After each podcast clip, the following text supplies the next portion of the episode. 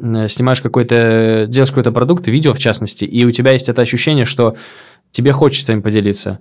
Потому что если нет этого ощущения, тогда лучше и не заливать. У меня не, не было учителей вот на моем пути в, в, в, полноценном, этом, в полноценном понимании этого слова, но у меня было много менторов. Если я чувствую, что мне есть что-то сказать, и это в моменте будет э, содержательно и значимо, то я говорю. Если я понимаю, что сказать мне нечего, то молчание в моменте, оно меня не смущает. Мимо такой мотивационной пройти вот не могу, но не поворачивается у меня. Музыка в стол. Подкаст о белорусском шоу-бизнесе.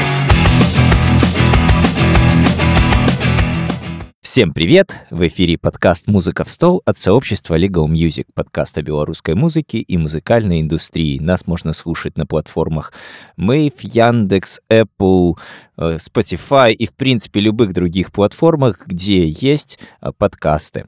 Мы разговариваем про музыкальную индустрию, рассматриваем ее с различных сторон, знакомимся с интересными музыкантами, менеджерами, продюсерами и много-много-много кем, чтобы раскрыть эту тему с разных сторон, посмотреть под разными углами, а, обсудить различные темы.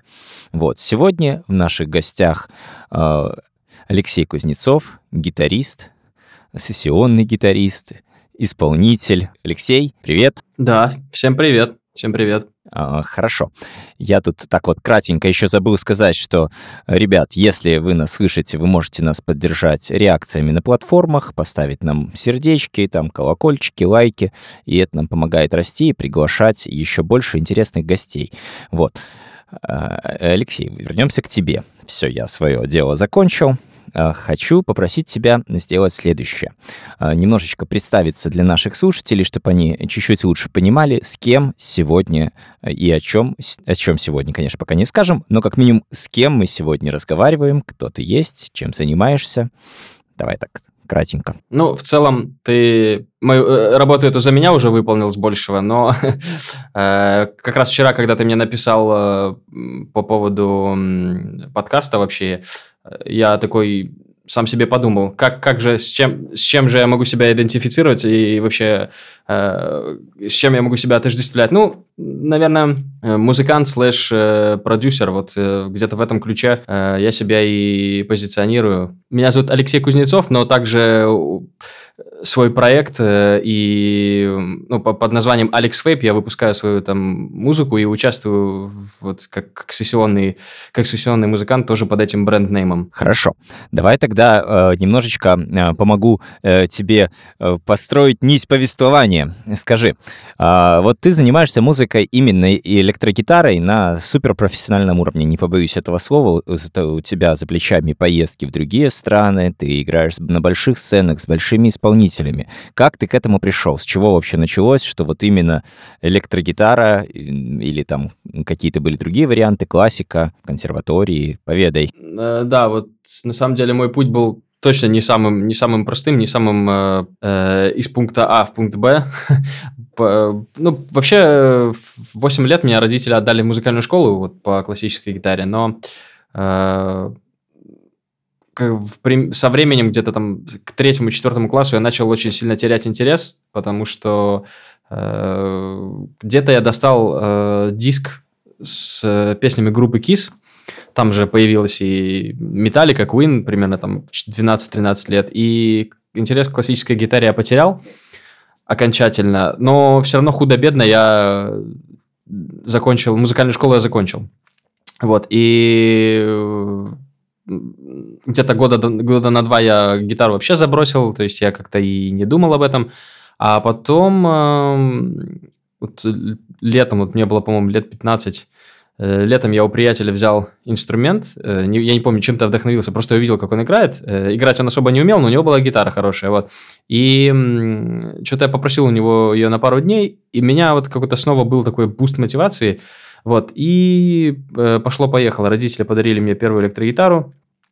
Э, вот, ну, примерно временной промежуток, это было лет 16. Вот. Э, потом была куча всяких таких непрофессиональных, полупрофессиональных мероприятий поиска. И вот то, ну, то, к чему я пришел сейчас, вот, на самом деле, как бы музыкантом, музыкантом язык у меня повра... стал поворачиваться, называть себя, не знаю, лет, может быть, с 28. Э, потому что произошла череда таких событий. У меня уже, в принципе, э, как-то я... Ну, у меня даже был момент, когда я хотел перестать заниматься музыкой. Как-то я не видел э, перспективу эм, вот, ну, не то, что перспективу музыки, я не видел себя в этом, вот, не, не видел конкретно свои, э, свое, свое место в этом деле, вот. И как-то так э, опустил планку значимости, типа там значимости своих амбиций. Вот если я там не то-то, то-то не сделаю, я, значит, не музыкант. Короче, я перестал к этому серьезно относиться, и э, ну, вот это примерно был два, начало 22 года. И как, как это часто бывает, когда ты совсем не ожидаешь чего-то в жизни, вот э, некоторые события происходят в, ровно в тот момент, когда ты этого совсем не ожидаешь. Вот. Э, и вот э, мне поступило тогда предложение из э, Кореи, ну, на мне написали, написали э, вот это было ровно в тот момент, когда я вообще этого не ожидал. Вот.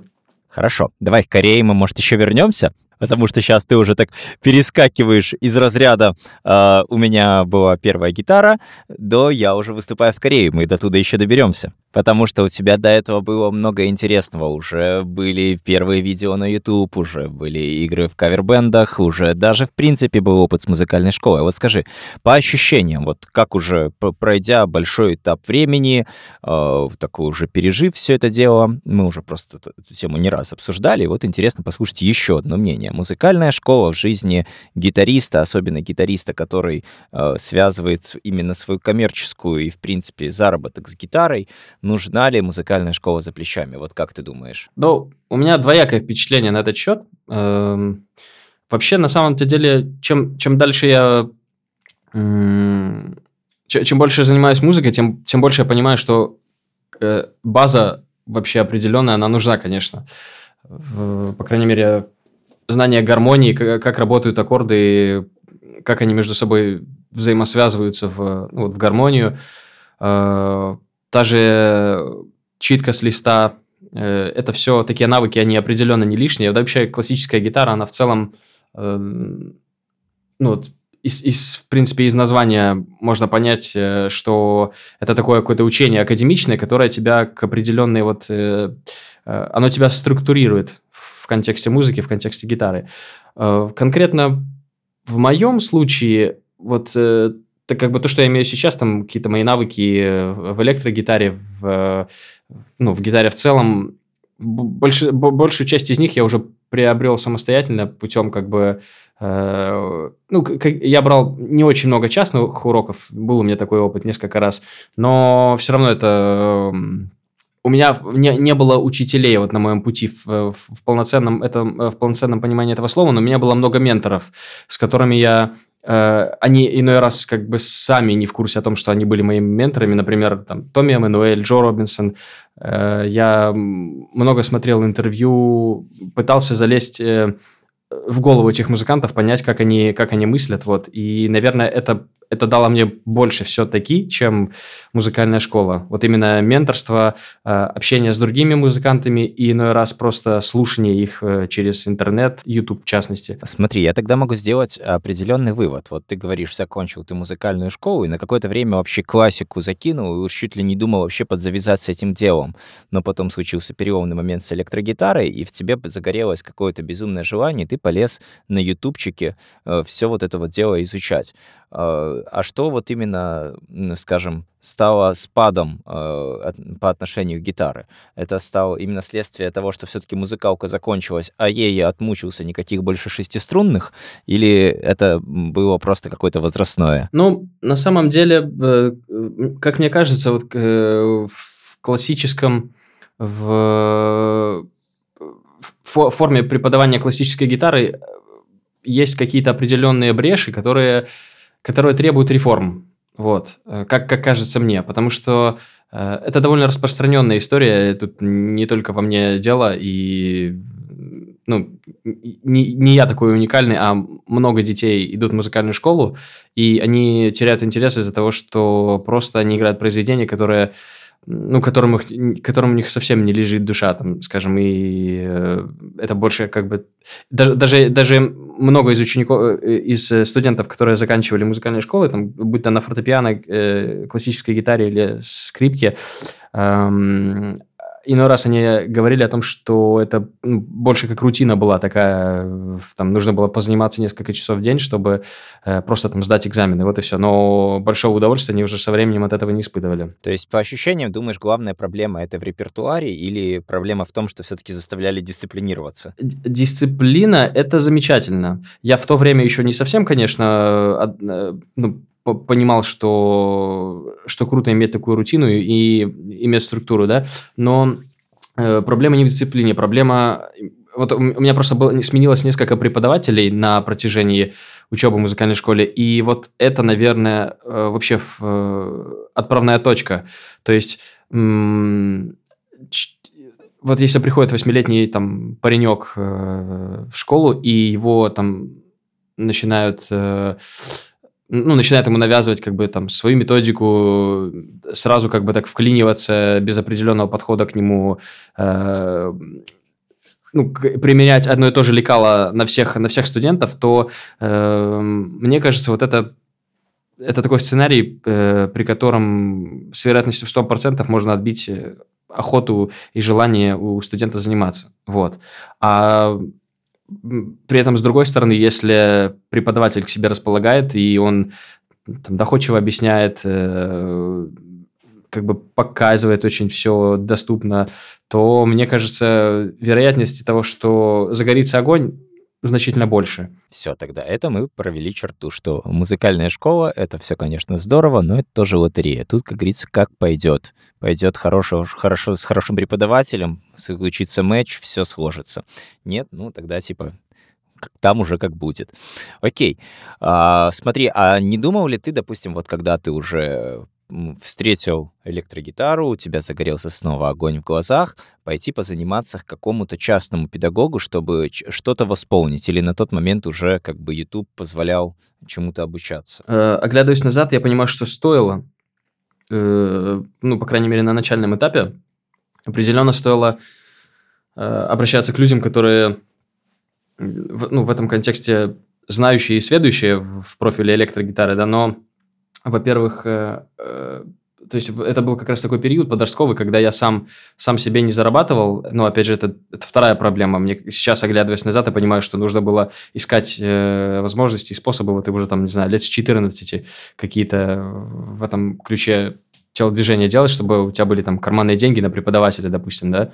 Вот. Э, если оглядываться назад, то я бы ну, приложил усилия, чтобы сразу ну, найти какие-то возможности заниматься с преподавателем, чтобы, по крайней мере, э, такой был э, с, стартовый импульс, э, чтобы мне там поставили руки, там основы звукоизвлечения там объяснили, чтобы на это ну, не, не уходило 10 тысяч лет на, на базу на какие-то фундаментальные вещи. Вот. Но как, как показала практика, э, практика у меня ушло вот примерно 10 тысяч лет на это, зато так или иначе к этому пришел. Тогда давай поговорим про историю, которая именно тебя э, мотивировала потратить столько часов. Что же это было такое? Это была какая-то усидчивость? Это было какое-то э, невероятное терпение? Или как это тобой двигало? Потому что заниматься по много часов на электрогитаре, когда, условно, я так понимаю, что возраст это был такой юношеский. Ну, на самом деле, меня усидчивым точно в то время нельзя было назвать.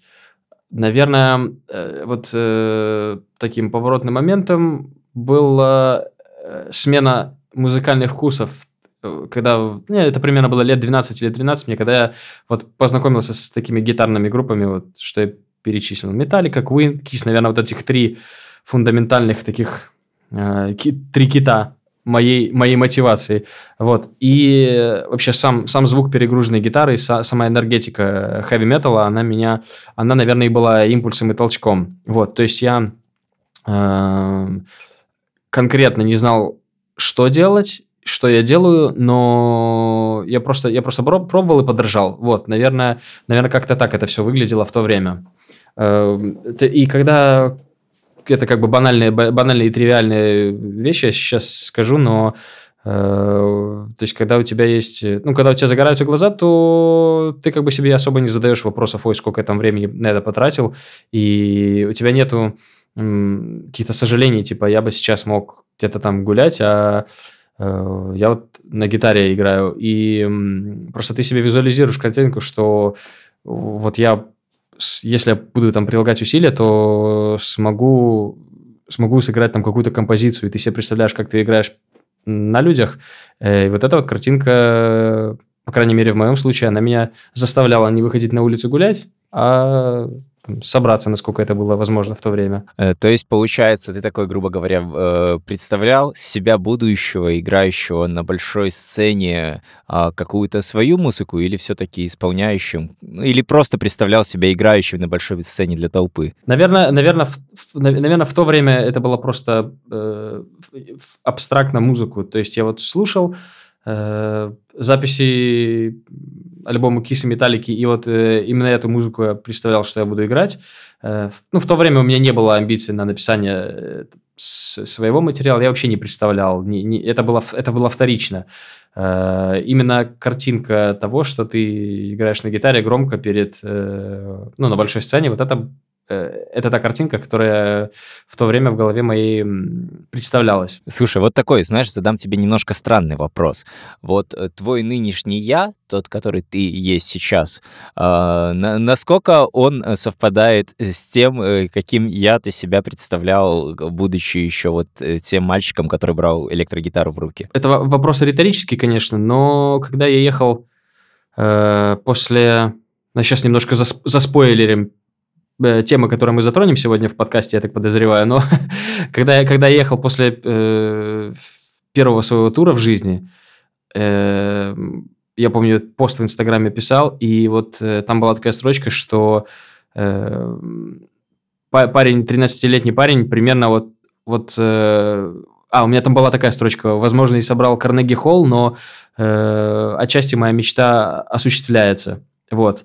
И да, наверное, отвечая на твой вопрос, э, по крайней мере, частично, или даже вот если бы мне сказали тогда вот 13-летнему парню, что Э, сейчас, ну, точнее, не сейчас, а вот через там сколько-то лет, ты, ты будешь играть э, на гитаре в туре с группой, наверное, наверное, это было бы в тот момент сложно поверить, потому что это все равно была такая, была, как говорится, голубая мечта. А, тогда хочу задать вот еще какой вопрос. Это очень, на самом деле, круто, когда вот ты представил себе приблизительно какой-то план и идешь к нему. Я, я, я хотел переключиться на другую тему, но на самом деле вот мимо такой мотивационной пройти вот не могу, ну, не поворачивается у меня.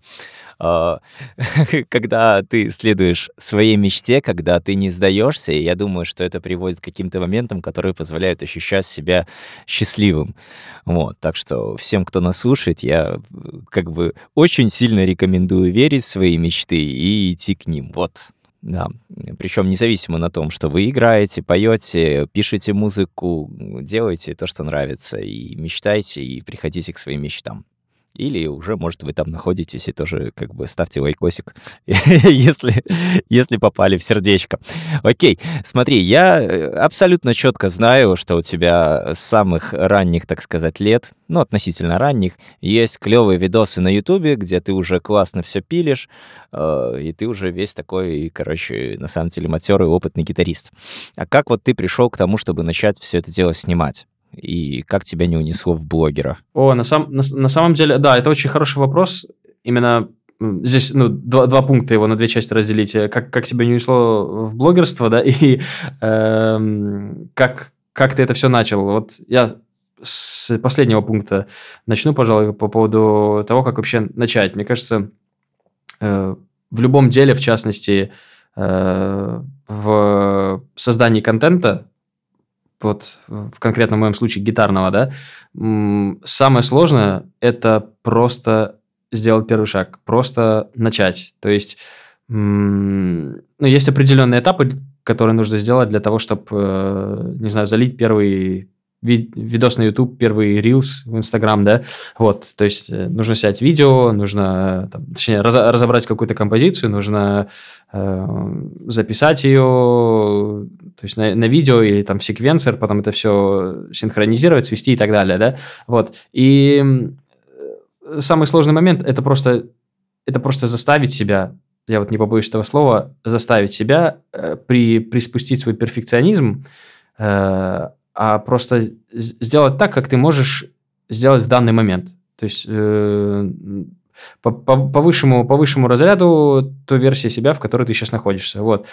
И на самом деле и тогда, и сейчас, я вот помню, ну, первое видео, которое, которое я залил на YouTube, мы Э, это, было, это все ну, это не было таким типа импульсом, и на завтра мы сняли там видео. Это уже тогда, я помню, очень сильно хотелось все сделать по... Э, ну, задрали планку, там все, все классно свести, э, хороший свет выставить. Я помню, сам разобрался, запарился. Там какие-то техники были, как, э, как выставлять грамотно свет при домашних, ну, в домашних условиях в своей комнате. Вот. И я помню, как, парадоксально, пер, первое видео, которое я залил на YouTube, вот, и которое мы с Владом сняли, оно больше всего просмотров у меня набрало на канале. Не знаю, потому что максимально честно было, или потому что там оно было какое-то узконаправленное, нишевое, вот. Э, или, да, или совокупность вообще всех этих факторов, да. Вот, здесь э, однозначно ответить нельзя, потому что есть много вводных. Э, ну, все прекрасно знают, что ты, ты можешь Э, ну, во-первых, конечно, хорошо, когда ты снимаешь какой-то, делаешь какой-то продукт, видео в частности, и у тебя есть это ощущение, что тебе хочется им поделиться. Потому что если нет этого ощущения, тогда лучше и не заливать. вот. Но и, и даже это не гарантирует тебе, что, что продукт выстрелит, если ну, оно там, в твоей картине мира, может быть, это очень круто снятый гитарный клип, а ну, может получиться так, что ну, как бы не выстрелит, просто определенные просмотры наберет, вот и все. Смотри, если ты просто пилишь на гитаре, условно, там какая-то оценочная характеристика, если это не консерватория или экзамен, или еще какой-нибудь конкурс, то там оценочной характеристики нет. Максимум тебе там друзья скажут, ва, прикольно, или скажут, не, прекращай, слушай, ну, не надо так. Вот. А когда ты начинаешь заливать видео на YouTube, э, там же как раз-таки начинается э, именно оценочная характеристика. Это лайкнули тебя, не лайкнули тебя, подписались, количество просмотров, просмотров. И когда у тебя есть какие-то ожидания, э, как не потерять мотивацию от того, что оно что-то может не совпасть? Или у тебя не было каких-то ожиданий? Как это происходило? Это, это абсолютно нормальный момент, э, когда ты ощущаешь себя то есть не в том месте, где ты сейчас находишься. Ты, ты хочешь находиться как бы в, в лиге круче, но ты еще не там. И, наверное, вот это двигатель прогресса. Это вот это я все о чем. Потому что ты, допустим, залил видео, а оно не набрало тех просмотров и тех лайков, которых ты ожидал. Во-первых, не стоит ожидать, э, хотя понятное дело, что все, все люди, которые занимаются контентом, они ну, рассчитывают на то, что он будет услышан и э, они до, ну, достуча, до, достучаться до, до аудитории своей, иначе это все не имеет никакого смысла. Но Эм, наверное, как, по крайней мере, то, как отношусь к этому я, я вкладываю туда душу себя, то есть как меня делаю так, чтобы срезонировало в первую очередь со мной. Вот. И, по крайней мере, э, я буду просматривать это, вот, это видео на YouTube, и мне должно быть не стыдно. То есть я могу его показать и как бы за него мне не будет стыдно. Это уже, это уже как бы первый момент. Э, ну, уже, уже от этого, знаешь, даже если там не будет много просмотров, э, но ты будешь понимать, что ты сделал клево, то в целом-то ну, это не так страшно, как если бы у него было мало просмотров, и там был ну, посредственный, не то что посредственный, а откровенно плохой, плохой продукт. Грубо говоря, контролировать то, что ты можешь контролировать. Ты можешь контролировать качество, делай качество. Лайки и просмотры контролировать ты не можешь. Вот, вот, это, есть же, есть же, как это, пословица мудрая о том, ну, о, об отношении к вещам, что если ты можешь э, изменить, ты как бы, ты можешь из ситуации, ты можешь ситуацию изменить, э, выйти из нее и поменять к ней отношения. Вот, так э, лайки, в, в YouTube, непосредственно на их количество ты повлиять не можешь. Ты можешь на них повлиять только опосредованно, как бы через, э, ну, у, у, да, через контент и улучшение его качества. Вот. вот мы плавненько пришли к блогингу. Скажи, вот, ты себя с блогером не отождествляешь, насколько я понимаю. Вот. А почему? А как? Блогерство, я, я ничего не имею против. Э, то есть есть много, скажем, ораторов, блогеров, которых мне интересно слушать. И вообще в целом, как человек рассуждает, ход мысли его. Вот, просто здесь э, нужно четко понимать. Эм, знаешь, вообще и в жизни, и на выступлениях, и, наверное, это будет ответом на твой вопрос. Я руководствуюсь простым принципом. Если мне, если я чувствую, что мне есть что-то сказать, и это в моменте будет э, содержательно и значимо, то я говорю. Если я понимаю, что сказать мне нечего, то молчание в моменте, оно меня не смущает. Вот, поэтому это, наверное, будет ответом. И я понимаю, что первично, первично все-таки исполнение и, ну, в моем случае, по крайней мере, э, и тем более это пока не какие-то там, то есть, э, ну, если представить, что у меня будет там YouTube-канал на там, несколько сотен тысяч подписчиков, то, возможно, я задумаюсь о том, чтобы какую-то пользу своим м, вещанием уже нести, да, то есть, будь то э, уроки на YouTube, либо просто какие-то гитарные разговоры, которые, которые будут себе нести, ну, Q&A так называемые, да, вот, но пока у меня нет такого, такой потребности внутренней, и нет ощущения, что вот в данном моменте я могу, ну, что это, что это будет ценно, вот, поэтому пока нет, но, да, но говорящая, говорящая голова, возможно, возможно, когда-либо в моих социальных сетях появится. Тогда давай еще сразу одну черту подведем. Вот ты тоже кусочком как бы вот зацепил, краешек вот коснулся.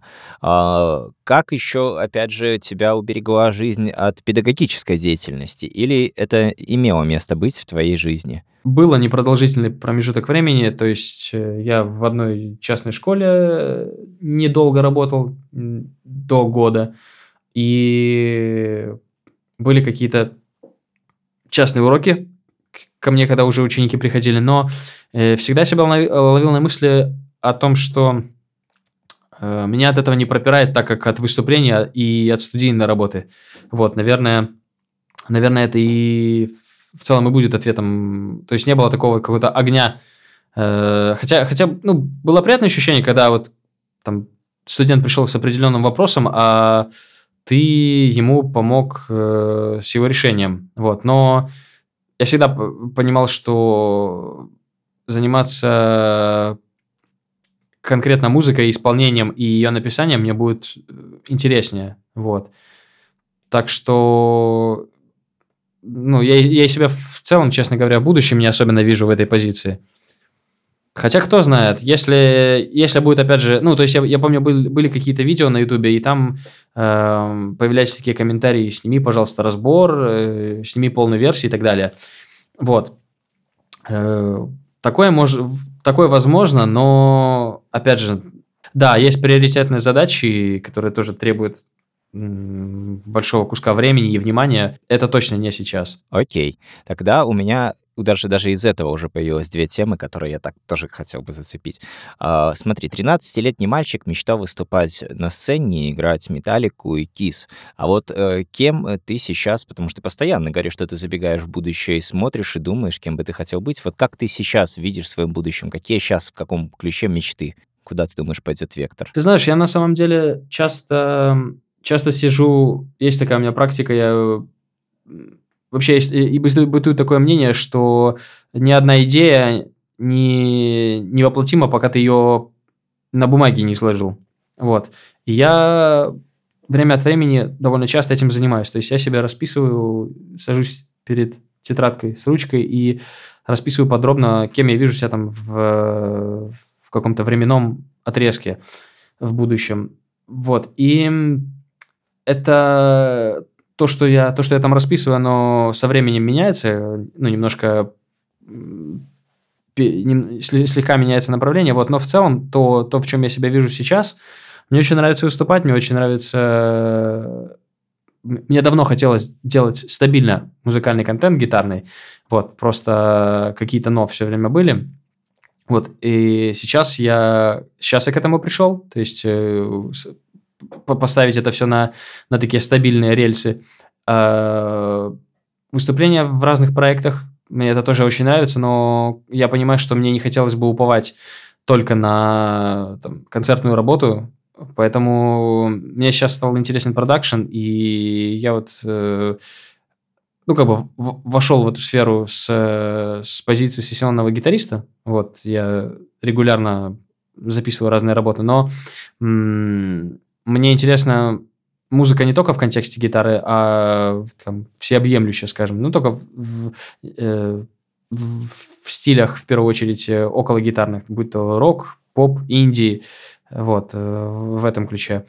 Ну, в общем, три, три таких больших пункта, которые выделяю на ближайшее время, это работа в разных проектах, в концертная деятельность, социальные сети и продакшн. Окей, тогда давай э, дадим вот э, ответ на такой про- простой вопрос, для, в основном для начинающих гитаристов. Что бы вот ты порекомендовал купить начинающему гитаристу? Комбо-усилитель или звуковую карту и мониторы вот для электрогитары и всего вот этого добра? Про- правильный ответ для продюсеров и для сугубо гитаристов будет диаметрально противоположным. вот. Э, Наверное, как поступил бы я сейчас, ну вот если возвращать меня в, в юный возраст, то, скорее всего, я бы себе купил карточку и, и мониторы. Э, потом, со временем, возможно, э, ну, просто это, это даст тебе больше, даст тебе больше возможностей. То есть, эм, как видится мне, можно поставить разные плагины и уже, э, то есть, нащупывать, нащупывать свой звук, нащупывать там э, э, разные, разные цепочки, педали всех этих эмуляций. То есть, понимать, как это все работает – вот, а потому что все равно какие-то недорогие усилители, как правило, были, ну, по крайней мере, в моей практике тогда вот 15-16 лет, э, эти вот всякие 15-ваттные истории, ну, довольно косвенно относящиеся к каким-то качественным большим кабинетам, стекам. Вот, поэтому я бы, я бы точно при, выбрал карточкой студийные мониторы. Класс. Это отличная рекомендация. А теперь переходим к одному из самых приятных и будоражащих э, вопросы.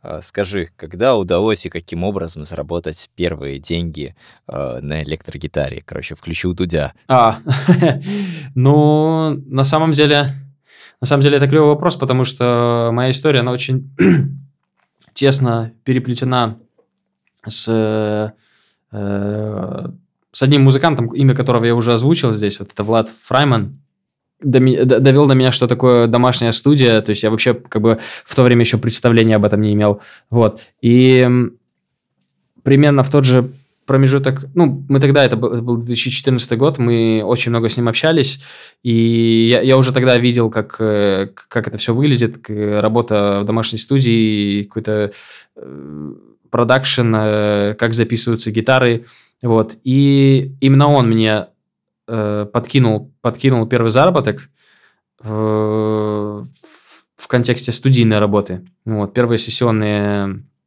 записи я благодаря ему, благодаря нему сделал. Вот. Это... И примерно, примерно в тот же промежуток времени, может быть, чуть раньше, может, чуть позже, я уже сам не помню, ну, полгода плюс-минус, когда я первые деньги заработал э, выступлениями. Вот. Э, но все равно, конечно, с, э, вот, с того момента и до, и до момента, когда, когда это все как бы на такие стабильные рельсы стало, ну, прошел, прошел определенный промежуток времени. Вот. Но это получается во временном отрезке, я не знаю, это было лет, наверное, 20-21 вот в, в таком промежутке. Окей а, тогда сейчас у тебя уже есть определенный опыт и знания. Ты уже такой матерый, назовем это так, не побоюсь этого слова, гитарист, уже за, за горами, за, за плечами уже много-много записей. А вот тогда попробую сейчас дать какую-то такую, знаешь, краткую рекомендацию ребятам, а, которые купили себе электрогитару, научились делать пассажи, купили звуковую карту, монитор, наушники, где им взять какие-то вот первые заказы на запись? Как они могут это сделать? Где их искать? Кто это может быть? Да, ну, я для себя выделил бы два, дв, два момента. В целом, в целом общение – это, наверное, ответ э, на твой вопрос. То есть какой-то вливаться в какой-то комьюнити, независимо от э, онлайн, офлайн, это формат, не, не имеет значения. Вот. И эм, когда ты варишься в этой катке, скажем так, то у тебя по-любому появляются точки соприкосновения с, э, ну, с разными музыкантами, с продюсерами, вот.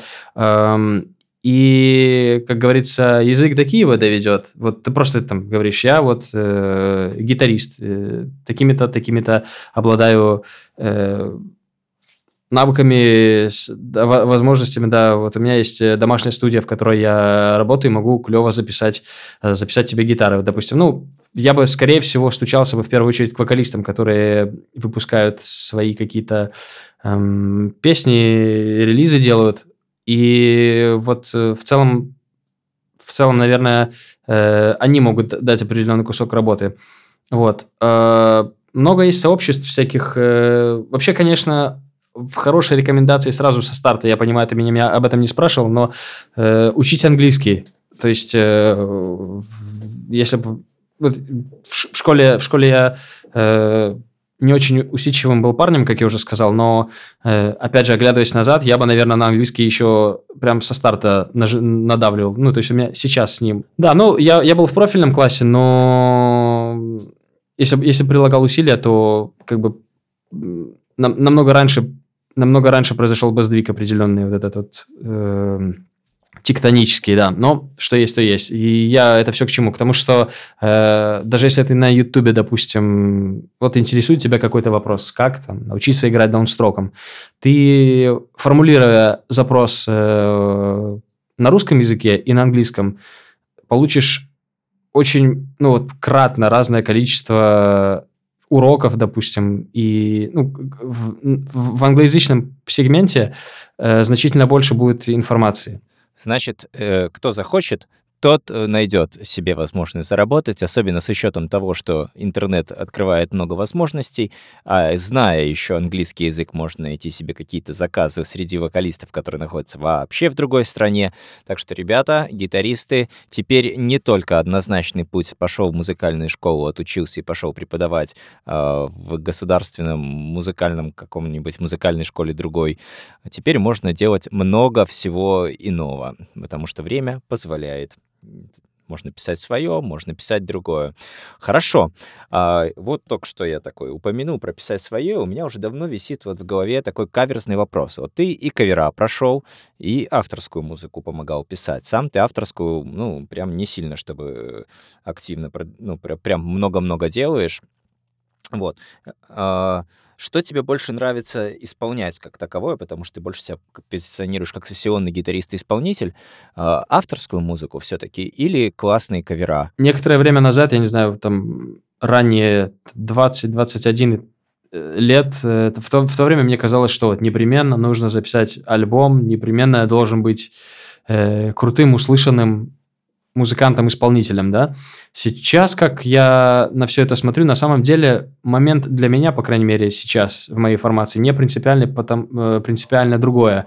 Э, делать это на серьезном, максимально высоком уровне, насколько ты можешь, и э, чтобы это было ну, в стилистический ключе, в котором тебе приятно это делать. Вот. То есть, например, как э, я себя, я, я себя в том числе вижу как э, обслуживающий персонал для, э, для, ну, для исполнителей. То есть, если, например, мне, не знаю, там, грубо говоря, со мной связывается э, Кэти Перри или Бруно Марс, э, мне будет э, очень приятно э, в туре играть чужую музыку. То есть, с, этим вообще нет никаких проблем. Вот. Э, как, когда возможно, то есть, вот я за последний год я играл в, в ряде проектов, которые меня по разным фронтам сильно прокачали. И мне кажется, вот постепенно, когда ты, э, у тебя нарабатывается база, э, с большей долей вероятности ты сможешь свое что-то серьезно намутить, то есть какой-то серьезный проект самостоятельно создать, потому что я... Э, есть, конечно, и, и, ну, уникальные люди, э, которые там в раннем возрасте и э, без особого бэкграунда начинают писать музыку и выстреливают, да, но я, как и большинство других э, простых людей, вряд ли, как показало время, был, был, ну, был бы и был способен со старта написать альбом и с ним выстрелить. Вот, поэтому э, если даже получится так, что до конца жизни я буду играть чужую музыку, да, э, в разных проектах, ну, как бы на высоком уровне, просто чужой, чужой материал, у меня с этим не будет никаких проблем. То есть э, у меня не будет, не будет ощущения нереализованности. Вот так я тебе на этот вопрос отвечу. Ну, довольно честно и глубоко что музыка превыше всего, а авторство уже, как говорится, по желанию захочется, напишешь. Тем более, что, опять же, возможности и навыки уже у тебя к этому все ведут максимально. Э, смотри, у меня однажды был с тобой прикольный разговор, я его очень четко запомнил, и мне очень понравилась твоя мысль. Я сам играю панкуху, ты однажды побывал на локальном таком концерте в Гродно, где вот я там выступал, и очень грамотно обозначил, что все это прикольно, здорово, великолепно, но типа эту историю ты для себя в определенный момент закрыл и перешел немножко в более коммерческий и другого рода формат. Я это ни в коем случае, как говорится, не осуждаю, это дело каждого, я люблю по плотным клубам прыгать э, с, с, кучей веселого народца. Вот. Расскажи, а как у тебя случился этот переход? Как ты так решил? И э, как вообще это происходит, вот этот вот переворот в голове? Как происходит переворот сознания этого? Слушай, э, это был довольно продолжительный такой промежуток. Это было прикольное путешествие, не побоюсь этого слова. Вот Э, примерно в то же время, когда появилась первая электрогитара, вот будем условно там вести отчет от 16 лет, примерно в тот же промежуток времени я начал ходить на первый концерт. Это были группы такие, как Аматори, Ария, Эпидемия, э, э, всякие сейшины, куча всяких у нас э, в Гродно проходила таких э, сессионов, фестивалей, где разные группы из Минска, из ну, региональных, из, из, из Беларуси, из разных городов приезжали, вот, и поэтому вот все вот эти вот, э, вся эта терминология типа slam, mosh pit, stage diving, wall of death и так далее, это я не понаслышке знаю, вот, поэтому просто в определенный момент я понял, что вот весь этот угар, он мне он вторичен. Э, первично для меня музыку э, создавать, нежели, нежели под нее угорать. Вот. Ну, если угорать, то только на сцене. Вот. На самом деле, на самом деле, э, нет, нет у меня никаких претензий, вопросов к, к угару в целом. Просто, ну, есть момент как бы вкусовщины, то есть мне нравится агрессивная музыка, но это, наверное, все-таки больше в плоскости металла его производных. Вот. Э, к, к, вообще к субкультуре, к панку я такое довольно косвенное отношение имею. То есть э, сейчас уже начинаю слуш... Э, расширять даже в этом контексте кругозор, слушать разные группы типа Sum 41, Blink 182 и так далее, вот, но эм, как бы я не могу сказать, что это, это то, к чему у меня очень сильно душа лежит, то есть скорее для общего кругозора, для расширения, вот. Тут как раз от Влада Фраймана, кое появился уже вышеупомянутый, э, в чате прилетел вопрос, а каким ты видишь современную музыку на просторах СНГ вот сейчас вот? Ты видишь будущее современной музыки сейчас на просторах СНГ? Вот так вот грамотнее вопрос я прочитал. Честно говоря, э, все, все, мы, все мы примерно в одном в одной реальности находимся сейчас, и я в последнее время перестал, перестал себе как-то глобально э, что-то планировать, потому что э, планы имеют свойство накрываться, и э, в том мире, в котором мы сейчас находимся, к сожалению, это что, ну, что имеем, то имеем. Вот. Поэтому однозначно мне трудно сказать, в каком ключе будет развиваться вообще в целом индустрия. Эм, Э, но я могу сказать, э, вот, например, я на Spotify э, открываю э, подборки, э, ча чарты, э, ну, что слушают в мире и что слушают, в частности, там, на русскоязычном сегменте, да. Вот. Я не знаю, вот то, в каком ключе движется поп-музыка современная, мне не очень нравится. Наверное, это как бы в целом еще немножко завязано с морально-нравственным аспектом, как бы то, что, ну, как бы я проведу параллель, вот, например, что залетает там в ТикТоке, да, в, в шорцах на Ютубе, э, там всякие э, люди в последнее время не очень да, трешничок, люди, люди в последнее время склонны не очень-то сильно напрягаться в плане интеллекта. Вот. Не, не, не все, я имею в виду, что такая тенденция есть. И я, по крайней мере, себя, ну, э, себя в этом, в этом ключе точно не вижу. Вот в, в том, в том чем, э, куда сейчас движется мейнстрим. Вот, но, эм, кстати, возможно, это и в целом как бы мой недостаток определенный. Нужно, нужно значит, больше ну, больше разной музыки слушать. Не, да, не, то, не, только, не, только, не только гитарный, не только, эм, там, не знаю, тяжелые какие-то стили, потому что, потому что музыка развивается, и вообще в целом эм, мир, он много, многогранен и разнообразен, и музыка это как э, э, такой источник, который тоже ну, очень сильно зависит от контекста, и в разных э, направлениях э, ну, можно что-то для себя почерпнуть. Вот. Поэтому, отвечая, ну, я, я не обладаю больш... настолько настолько экспертностью, чтобы, чтобы хоть какую-то оценку дать тому, в каком ключе будет индустрия развиваться, Влад. Я могу только, я могу только определенный вклад в, этот, в это развитие вносить. вот что я могу ответить. Во, э, это классно звучит. Скажи, а за музыкальными, именно гитарными трендами ты как-нибудь следишь? Допустим, в 2020 году, 2021 год, был очень большой тренд на lo-fi среди гитаристов. Это были прикольные всякие гитарные прогрессии, и было довольно интересно, такой своеобразный звук. А какой-нибудь сейчас ты такой тренд замечаешь среди вот гитаристов? Ну, на самом деле, э, вот из, из, э, из последних трендов, что, э, не знаю, там вот, э, это, это из того, что вспоминается мне, вот это два, э, два, две серьезных такие вспышки были. Одно, что ты вот назвал, э, lo-fi э, slash neo-soul, такое направление. Это э, на самом деле у меня есть один большой э, кумир, можем, можем так сказать, э, гитарист очень крутой, Матеус Асато, бразильский парень, который там у него больше миллиона подписчиков в Инстаграме, и он э, еще не выпустив ни одного альбома, вот, сольного, да, вообще просто, просто постил видео, и вот такую бешеную популярность э, к нему пришла, и он играет с разными, с разными артистами, вот Бруно Марс, Тори Келли, э, Джесси Джей и так далее, вот. И э, на самом деле, вот как мне кажется, от него большой такой пошел, эм, большой, большая волна вот этих всех, э, в, цел, в целом волна э, моды на lo-fi и neo-soul.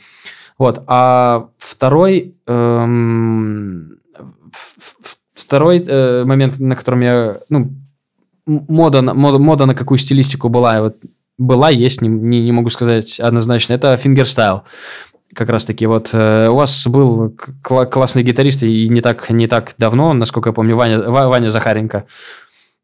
Вот, и э, он большой молодец, он на самом деле тоже как бы большую, большой вклад в популяризацию у нас здесь на территории СНГ э, этой стилистики делает, вот, и у меня большой кумир есть, от которого, опять же, много пошло в этом стиле, это э, Томми Эммануэль. А, это мы обсудили, это здорово. В целом, тут как бы действительно сложно еще подсказать, что будет дальше. Можно, можно будет наблюдать. Я думаю, скоро мы увидим. Вот я, как, допустим, играющий панк-музыку человек, могу сказать с уверенностью, что панк-рок-н-ролл а, снова где-то, короче, на подходе. Ожидаем нового пришествия после особенно а, волны постпанка.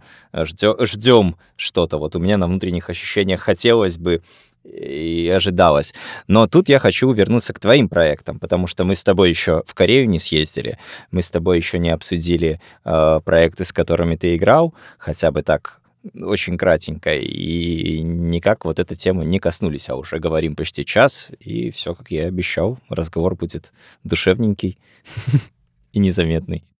И на, и на твой вопрос в контексте исполнителей, в контексте Кореи я отвечу одинаково. Меня я сам, сам себе ничего не искал. Э, получилось так, что вот во всех, во всех э, проектах, в которых я играю или играл, меня, меня приглашали, меня находили, так вышло. То есть, э, ну, все началось с Кореи, меня позвали туда. То есть, э, мне написали письмо, я прилетел, там вокалистка при, прилетела из другой страны, и вот так вот мы в дуэте работали.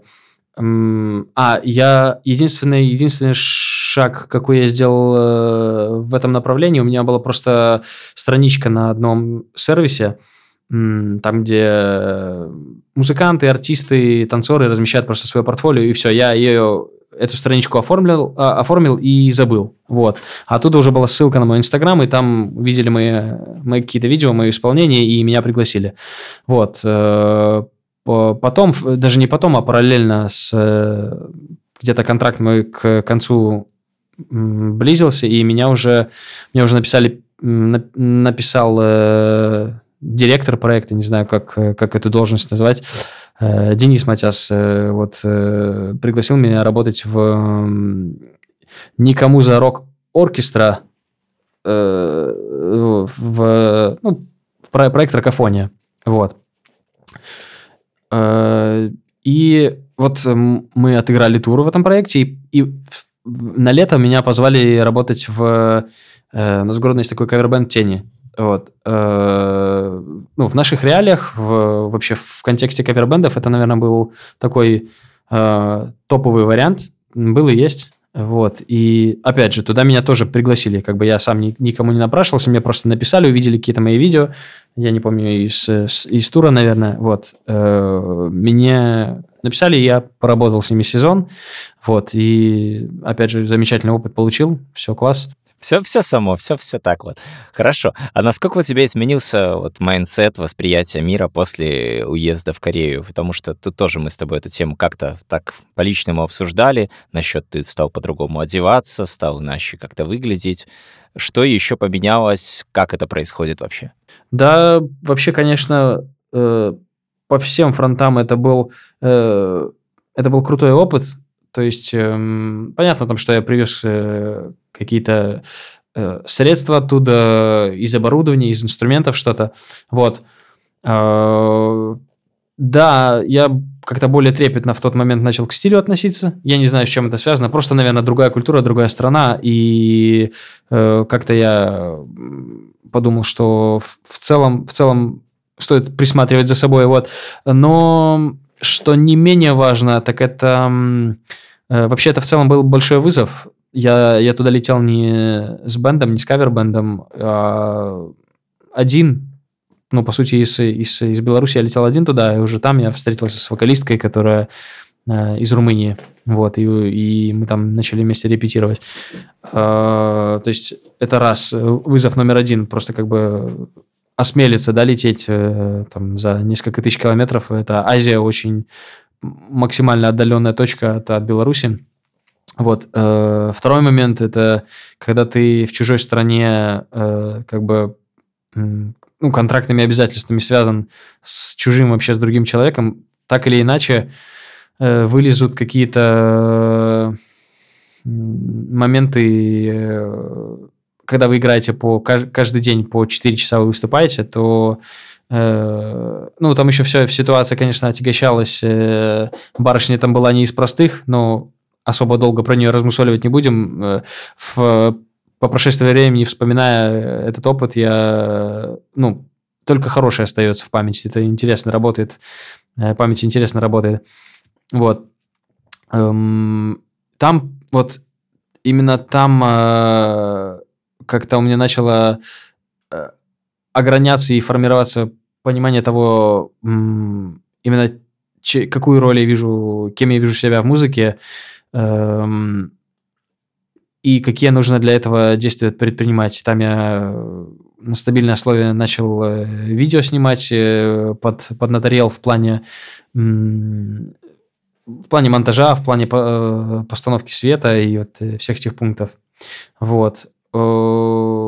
Прилетел я оттуда, я не могу сказать, что другим человеком, но определенно, определенно в голове какое-то переключение в mindset е произошло, это точно, совершенно. Хорошо. А давай тогда я так еще, у нас времечко потихонечку заканчивается. Э, два самых ярких впечатления от вот такой поездки, именно вот в чем был контраст, и два самых таких грустных подводных камня, о которых, на твой взгляд, стоит знать тем, кто хочет попробовать по карьеру контрактника. Из, из подводных камней, ну, во-первых, когда ты э, когда ты летишь Э, когда ты отправляешься куда-то в другую страну, работать с людьми, которых ты не знаешь вообще, но нужно готовиться к самому худшему сценарию, потому что ты реально не знаешь, как может произойти, что, ну, что вообще может произойти, да?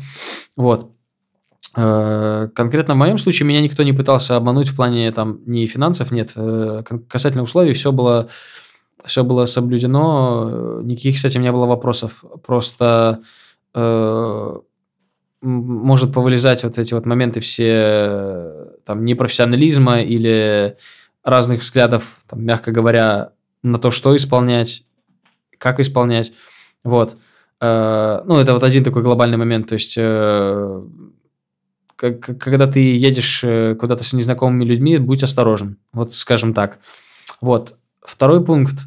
Это глобальный большой такой момент. У меня ну, просто когда ты улетаешь куда-то в другую страну, важно понимать, э, какие, какие должны быть соблюдены моменты. То есть, помимо там зарплаты, жилья и питания, да, еще есть такой важный пункт – это страховка. Э, вот. Э, мне она, к счастью, не пригодилась, вот, но несколько раз по-моему, раза два я точно серьезно заболевал. Один раз, по-моему, у меня был ковид даже. Я, честно говоря, э, уже не, не припомню. Да, вот, но... то есть со здоровьем, особенно когда ты ездишь на большой промежуток времени, может, э, ну, могут приключаться моменты, это там чужая страна, то есть Азия, э, острая, острая кухня, вот эта вся, могут случиться, да, могут случиться неурядицы, вот. Все совершенно, да, именно так. Вот. А говоря про два, два самых больших крутых воспоминания, вообще э, два, два самых глобальных плюса, э, ну, э, это, это субтропическая страна. Я жил на маленьком острове, и там в летний сезон я каждый день ходил на море, нырял, там плавал, э, ел морскую еду. Трудно было на что-то жаловаться. Вот. Э, вот. И второй момент, так или иначе, э, это немножко противоречащий предыдущему пункту. Э, я выступал каждый день, на, набивал опыт, набивал руку вот, в, отеле перед другой публикой совершенно, перед азиатами, и все время было ну, крутые выступления каждый вечер, так что вот, ну, наверное, так вот два, два минуса, два плюса примерно вот так вот я могу обозначить. Э, так как у нас уже вот мы переваливаем за часом, мы стараемся так не делать, хоть у нас там потом наш технический э, Олег, техник Олег, вырезает все аккуратненько, чтобы на все хватило места. Тем не менее, задам уже, наверное, финальный вопрос. Как не потерять огонь внутри, как не потерять огонь в глазах и дальше заниматься музыкой и тем, чем нравится вот в наше то самое э, непростое время. Для того, чтобы не потерять огонь в глазах, нужно себе четко, э, ну, вообще задавать вопрос. Э, э, просто ты озвучил два таких пункта. Музыка и любимое дело, да? То есть нужно понимать, является ли музыка твоим любимым делом. И это абсолютно нормально, если, э, скажем, вот э, просто э, у меня, по крайней мере, много таких примеров есть разных личностей талантливых, которые э, были выдающиеся в, в определенной сфере, а потом на определенный промежуток времени у них э, как бы вообще переориентирование произошло. Вот. Это, возможно, хорошее, хорошее лекарство от выгорания. То есть, э, если ты понимаешь, что в данном моменте тебе приходится там, не знаю, чуть ли не через слезы заниматься какой-то деятельностью, то, возможно, стоит сделать э, небольшой перерыв, там, отправиться и даже не обязательно отправиться, а просто несколько недель не заниматься этим, да, вот, чтобы с новыми силами потом к, к гитаре, в частности, вернуться. Вот. Эм, нужно вот это состояние, с которым ты впервые взял инструмент, с которым я вот ну, осознанно там в 15-16 лет взял э, гитару, нужно его в себе культивировать. Вот. А откуда уже это вдохновение черпать, это другой момент. Это может вообще совершенно не обязательно только музыка, это может быть кинематограф, это может быть общение, книги, все что угодно. Вот.